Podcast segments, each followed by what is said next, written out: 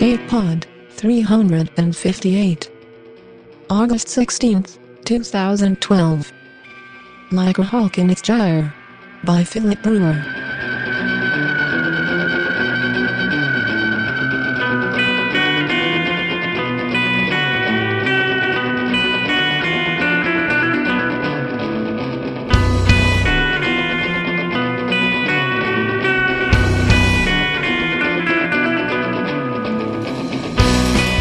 Hello and welcome to Escape Pod. I'm Mur Lafferty. We live in amazing times right now. We have so many reasons to cheer and weep, they're hard to keep track of. So I will run down a couple. Congrats to NASA for the successful Curiosity mission to Mars. Congrats to Mohawk Dudes for his sudden internet fame and many marriage proposals. We also mourn the passing of Harry Harrison, science fiction grandmaster and author of The Stainless Steel Rat and the mind behind the movie Soylent Green. This week we also lost Joe Kubert, DC comic book artist. Science fiction has been an unspoken fuel for actual science for much of the last hundred years. Our authors write the stories, and little boys and girls who have a passion for science sit back and dream. I find that so beautiful. Some of the biggest science fiction geeks I know are astronomers and astrophysicists. I'm just very glad that science is continuing to do amazing things, and I'm glad that science fiction is still there to offer fuel, or cautionary tales, or encouragement to dream big. We'll miss you, Harry Harrison, but thank you for everything you've given science fiction. This week's story is Like a Hawk in Its Gyre by Philip Brewer. Philip Brewer's stories often involve genetic engineering and money. Perhaps not surprising as his parents are biologists and he has a degree in economics. Even before his former employer did him great kindness of closing the site where he'd been working, giving him the opportunity to become a full time writer, his stories often involved hard economic times. His work has appeared in Asimov's Futurismic and Lady Churchill's Rosebud Wristlet. He speaks Esperanto and uses it for international communication. He blogs at philipbrewer.net. This story was first printed in Redstone Science Fiction, February 2011. Our narrator is Tim Crist, otherwise known as the comedy musician Shoebox of Worm Quartet. You can hear his wonderful weirdness at wormquartet.com or you can read his webcomic at partiallyclips.com. So put a playing card between your spokes. It's story time. Like a Hawk in Its Gyre by Philip Brewer. The bicycle noticed someone was following before Kurt did. Watching for a tail was a habit he'd finally broken himself of, but not before the bicycle's impressionable brain had picked it up. Its low warning hum sent a thrill of adrenaline through him, giving power to the part of his brain that wanted him to sprint away. Kurt glanced back down the single track. The trees were already beginning to turn fall colors around the edges of the forest but here along the narrow trail the foliage was green and thick. Resisting the urge to pick up the pace, he continued on, looking back when he could take his eyes off the trail, and after a few moments caught sight of what the bicycle had seen. It's just another cyclist, Kurt said, reaching down to pat the bicycle's yellow and black hornet striped frame. The bicycle didn't understand. Its brain was small and lacked the regions for understanding speech. But Kurt's tone of voice calmed it, and the warning hum grew softer and less anxious. The end of the trail, a scenic overlook above the Vermilion River, was not far ahead, but the overtaking bicyclist was approaching even faster. The polite thing to do would have been to find a place to pull off the trail and let the cyclist pass. But there were no surveillance devices in the forest, and Kurt couldn't face meeting someone out of the sight of some sort of watching eyes. At just the thought of it, his adrenaline surged again. Letting his brain chemistry have its way with him, Kurt leaned low over his handlebars and pedaled hard. With its good forward eyes, the bicycle watched the trail, sending little twitches into the steering to help Kurt take the best line. On the road, it didn't make much difference, but on a technical trail, the bicycle's assist could add several percent to his speed. Giving in to the urge to sprint away took some of the pressure off, enough that Kurt had a chance to think. The urge to find surveillance cameras, the need to do nothing that wasn't observed, was one that he'd had some time to get used to, even, to an extent, come to terms with. What his brain needed was watching eyes. It wanted surveillance cameras, but those weren't the only kinds of eyes. His own two didn't count, but there were others. His bicycle had eight, and the forest was full of eyes. He could hear a woodpecker hammering not far off, the buzzing of deer flies around his head, and rustlings in the litter that might be frogs or small mammals. They all had eyes.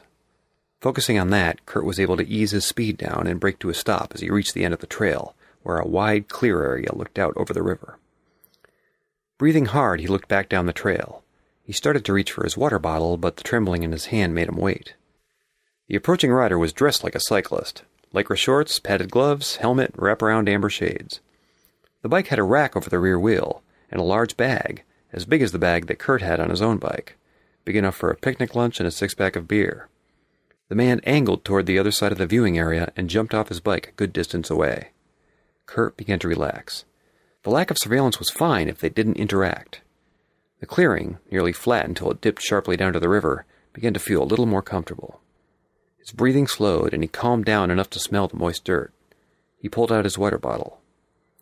Hello, Kurt, said the man. Kurt's hand tightened, forcing a narrow spray of water out of the top of the bottle. My name's Starkweather. It's been difficult to arrange a private conversation with you. Not private, Kurt thought, twisting his head left and right. The forest is full of eyes and ears. He knew he was just fooling his brain, and not fooling it very well, but the thought took the edge off what would otherwise have been a panic attack. The man watched him, then continued. You post all your email to the web. Your phone provides your GPS coordinates to the net in real time, and your shop has cameras that put an unencrypted feed on the net. Kurt's knees trembled in yearning for his shop cameras. Starkweather moved closer to Kurt. The bicycle's warning hum grew louder. This must be one of your bicycles, Starkweather said. He took off his shades and peered at it, then pointed toward a round bulge at the front of the top tube. The brain is here? The hum shifted, changing from a warning tone to a more threatening snarl, and Starkweather pulled back his finger. I'm terribly interested in your bicycles. On your shop video feed, you can plainly see them moving on their own. They can't carry you around, can they? The bicycles he made were a topic Kurt could discuss, even in a private conversation. No, to do that, they'd have to be as big as a horse. They can just shift back and forth a little by shifting fluids in their tires. The tires are living tissue? Kurt nodded. He considered explaining that the handlebar grips were living tissue as well and didn't wear out or need replacing, but somehow the forest clearing didn't seem like the right place for his sales pitch.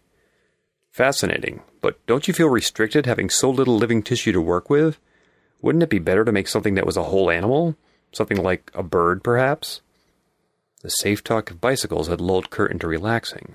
At the mention of birds, his throat closed and he couldn't speak. Starkweather leaned forward. The bicycles are a clever toy, but I want to talk about birds. Remembering the comforting image of eyes in the forest, Kurt gestured toward the trees and managed to say in a strangled voice, The forest is full of birds. Ah, very droll. No, I want to talk about hawks, such as you made for the government during the unpleasantness a few years back.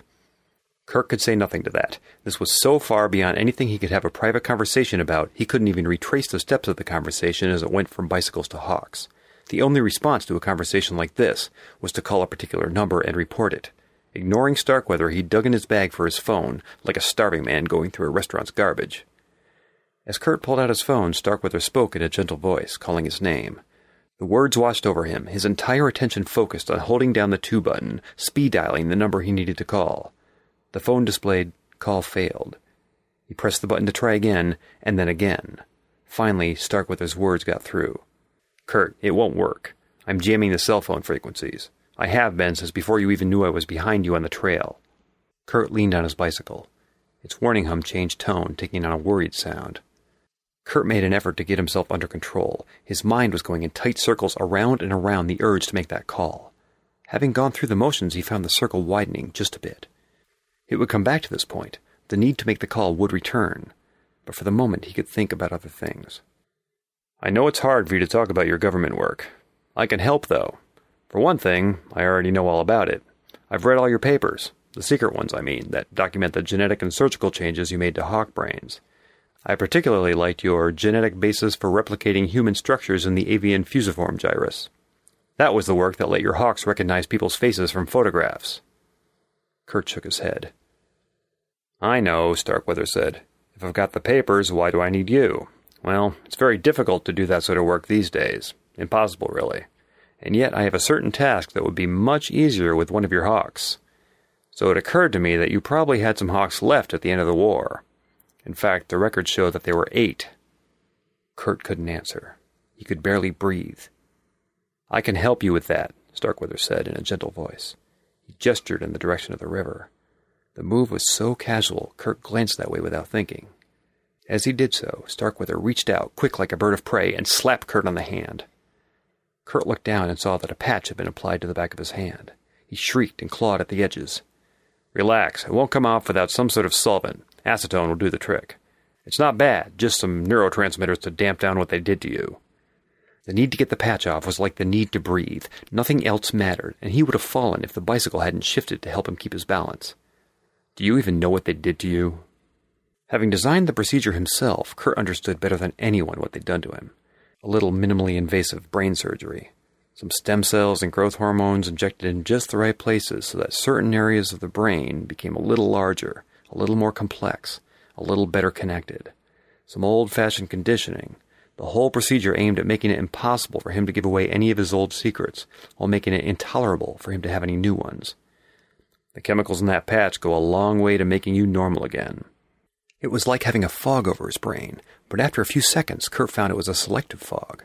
Those urges he had out of necessity come to terms with fell away. It wasn't quite so important that he do nothing in private. He still wanted to make that phone call, but now he realized it would be okay to wait a few hours. He closed his phone and slid it back into his bag. There, Starkweather said. Feel more like your old self? Starkweather paused, but when Kurt had no response, went on. It won't last, of course. I can let you have a few more of these patches, but that's not a long term solution either. There's only one thing that will free you from what they did to you. You have to tell me your secrets. I know most of them. I know everything that was in your papers, logs, records, and reports. None of that information is secret anymore, so you don't have to keep it secret. But there are still a few things that are secret, and those secrets will still have power over you until you tell me. What happened to those hawks? Kurt stared at him, the fog in his brain making it hard to think. It was true that only secrets preyed on his mind. The things he did now that were fed to the internet in real time were not a burden. Already, knowing that his papers had been read, he could feel the weight of keeping those secrets lifting. It wasn't as simple as that, though. What about this meeting? Kurt said, an instant before it occurred to him that he might be asking a dangerous question. I'll have to tell them about it, or it will be a secret, too. Of course, Starkweather said smoothly. You don't have to keep any of this secret. Starkweather isn't my real name, and I'll want them to know that I've got a hawk. Really, that's the whole point. Kurt knew that keeping his old secrets secret was as important as making sure he didn't have any new secrets, but the drugs in the patch confused the two. The allure of freeing himself from his old secrets was very, very strong. There were never any extra weaponized hawks. We only made one when they were going to use it immediately. Anything else would have been far too dangerous. Very careful phrasing, Kurt. But don't you think the Hawks were weaponized even before they were fitted with explosives? Didn't the genetic changes amount to weaponizing? There were eight Hawks left. I've seen the records. They were not destroyed. Kurt clamped his mouth shut. Starkweather looked around as if admiring the scenery. This used to be a prime nesting area for hawks here by the river. Then, what with DDT and habitat destruction, hawks got pretty scarce. After the war, birders noticed there were hawks nesting on the Vermilion River again. That could just be coincidence, but combined with the fact that you ride down here nearly every week, I started thinking maybe there was a connection. You think I set them free? They couldn't have survived. They were lab animals. They were supposed to live off the land for as long as it took to complete their mission. If they can survive for weeks, they can survive for three years. They're out there. I want one. Kurt looked up at the sky, nodding to himself. Birdwatchers saw hawks along the Vermilion River often from this very spot. They posted reports about it to their blogs. But there were no hawks over the river today. There never were when he came to look. Why do you think I come out here? To visit them?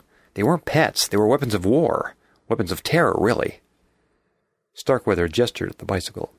You forget that everything you do is broadcast on the net. I've seen you with your bicycle. I've seen you in your shop with the other bicycles. You couldn't just kill your hawks. And you couldn't just set them free and then not check up to make sure they were doing okay. Kurt petted the yellow and black striped frame absently. The bicycle's hum had quieted as Kurt had relaxed under the influence of the patch. If I couldn't do that, then surely I couldn't give one to you. They didn't survive their missions.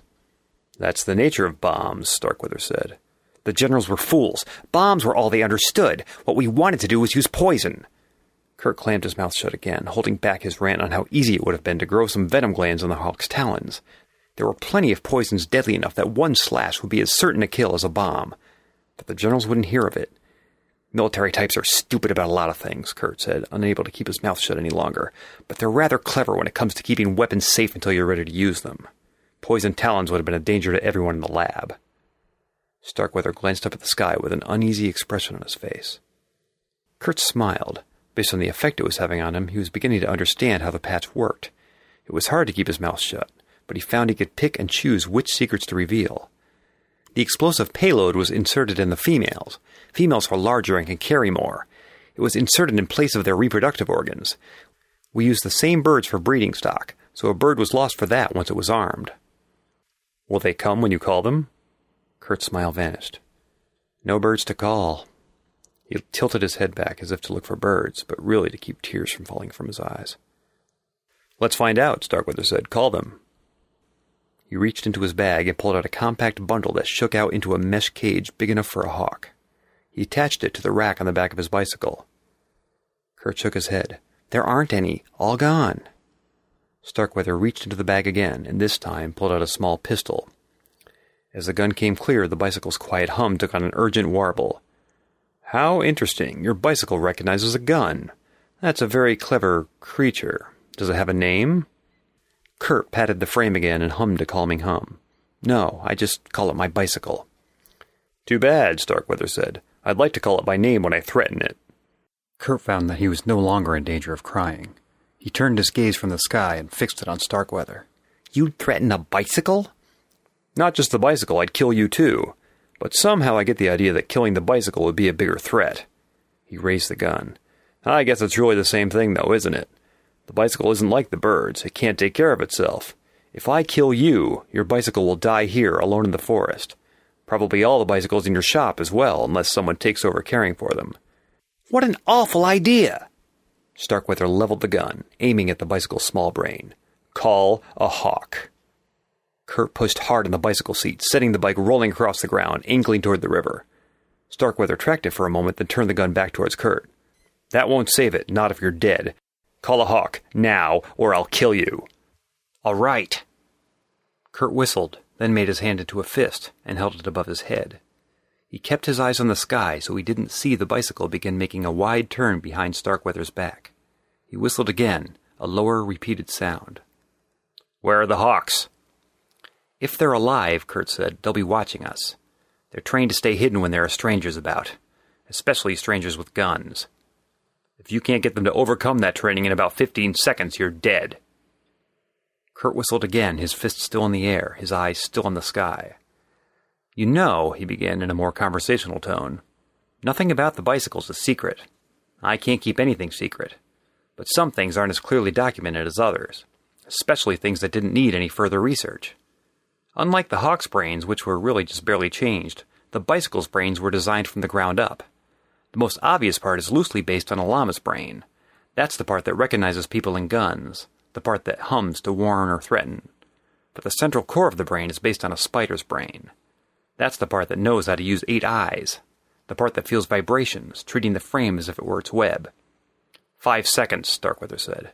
Spiders, Kurt said, don't warn or threaten.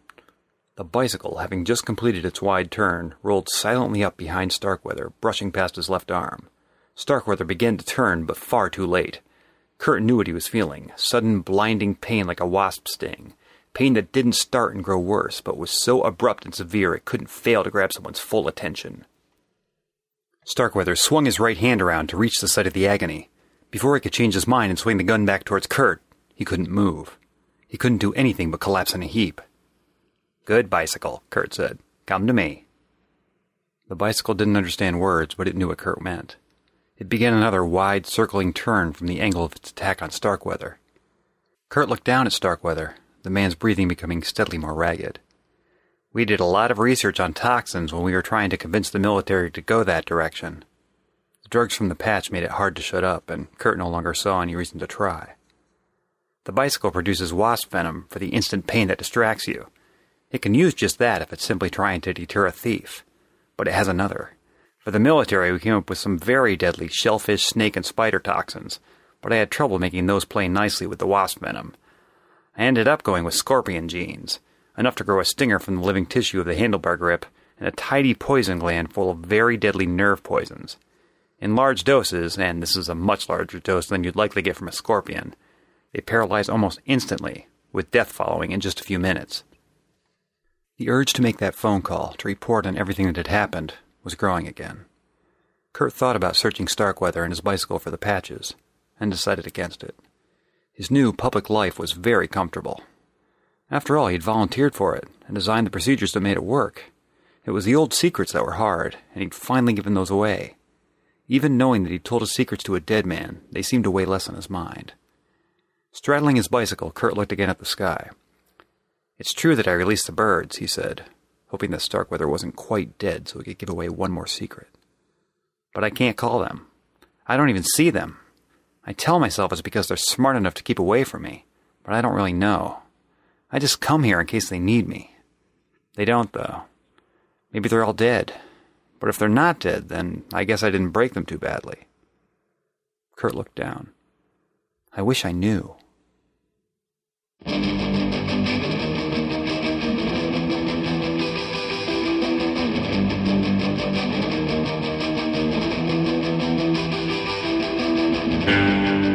And that was our story.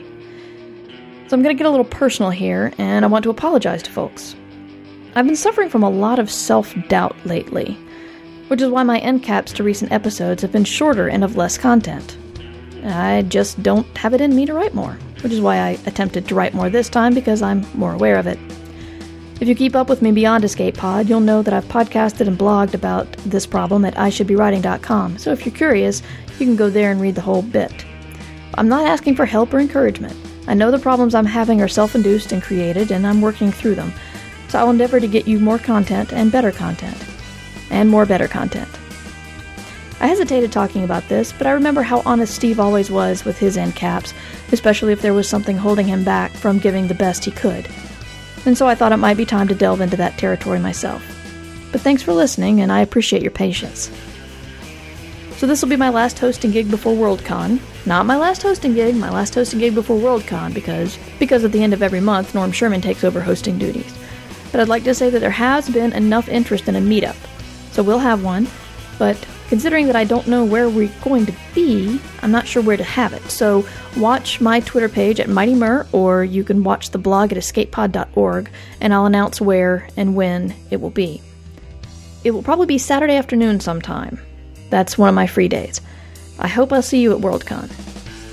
So let's hear from our assistant editor, Nathan Ling, with your feedback. Heads up, sci fi fans. Assistant Editor Nathan coming at you with the least convincing teenage impersonation ever. Well, I've got the feedback for episodes 351 and 352. We're doubling up because my laziness has caused us to fall behind a couple of eps, and uh, these both had pretty straightforward responses. First up, episode 351 113 Feet by Josh Roseman, aka the forum's own listener. The story of a girl's search for her father that ends up in, in a pretty odd place. Josh has been around for a while and generally earned his chops, but even if he'd been an unknown to our forum audience, I think he'd have gotten praise for this one. Reaction was very positive in general. Unblinking hit most of the major points for the thread, writing, The story didn't end where I expected, which is a definite plus. I thought she'd be reunited with Daddy and have a heartfelt and happy reunion, or barring that, that she'd fail to find him. I didn't expect her to find him, only to find out that he's not interested in a reunion and has more important things to deal with, even though she's pretty much devoted her life to finding him again.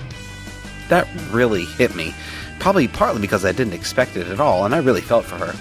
I cheered when she destroyed the letter unopened. Nothing he can say at that point is worth her time and attention. He made his choice. I hope she can learn to forgive him, though, for her own sake, so she doesn't carry that anger inside her. Most people cited the ending as a strong point, which I found interesting, as Josh commented in the thread that he hadn't even written the ending in the first drafts of the story, just left it unspecified whether she found him or not. It's interesting to get those glimpses into the writing process, I think. Next up is episode 352 Food for Thought by Laura Lee McArdle. This was the tale of a hyper intelligent cow and the mysterious conspiracy she finds herself in the midst of. It was light and fun and funny, and people pretty much approved wholeheartedly. Cutter McKay, who has been struggling with the heartbreak of Logorrhea, said, Well, I'll start this one off by saying it was just fun. Stupid, but fun. I enjoyed the lightness of it, the, the many bovine references, like inferring that boredom will cause the cows to go mad, i.e., mad cow disease. It's funny. And the ending line actually made me laugh out loud. I liked it. Look, I kept my comment short. Later in the thread, listener, Josh again. Man, that guy gets around. Made a comic uh, that you really you, you you just have to experience it firsthand. Okay, that's all I can say about it. I leave you with these deep thoughts on cows, stories, hyper intelligent cow stories from our very own Gamer Cow. Cow story, cow story, cow story, cow story, cow story! That's it for this week. Travel forward in time eh, about a week, give or take, to take a bite out of the comments for episode 353 Talking with the Enemy. Now we remind you that Escape Pod is a production of Escape Artists Incorporated and is distributed under Creative Commons Attribution Non-Commercial No Derivatives License. Share it but don't change it or charge for it. All other rights are reserved by our authors. We're a pro paying market, and some people don't know what that means. Some people think I'm full of myself saying, we're pros. But no, pro paying market is an official term set up by the Science Fiction Writers of America who say that if you buy stories at 5 cents a word or above, you can be qualified as a pro paying market, which means if you sell us a story and you haven't sold it anywhere else, then you will be one step closer to getting your membership into SFWA. That's what pro paying market means. We want to be a good place for new science fiction writers and established science fiction writers to go to put their stories. And so we're paying more. But to do that, we need your donations. We need you to donate at escapepod.org. And if you want to help out our sister podcasts, you're doing it anyway, but you can go check them out at pseudopod.org and podcastle.org. Any money you donate will go to serve all three shows. Our music is by permission of Daikaiju. You can hear more from them at daikaiju.org. So that was our show for this week. Our quote comes from John McCarthy. Our ultimate objective is to make programs that learn from their experience as effectively as humans do. We shall say that a program has common sense if it automatically deduces for itself a sufficient wide class of immediate consequences of anything it is told and what it already knows. So thanks for listening, have fun, and be mighty. We'll see you next week.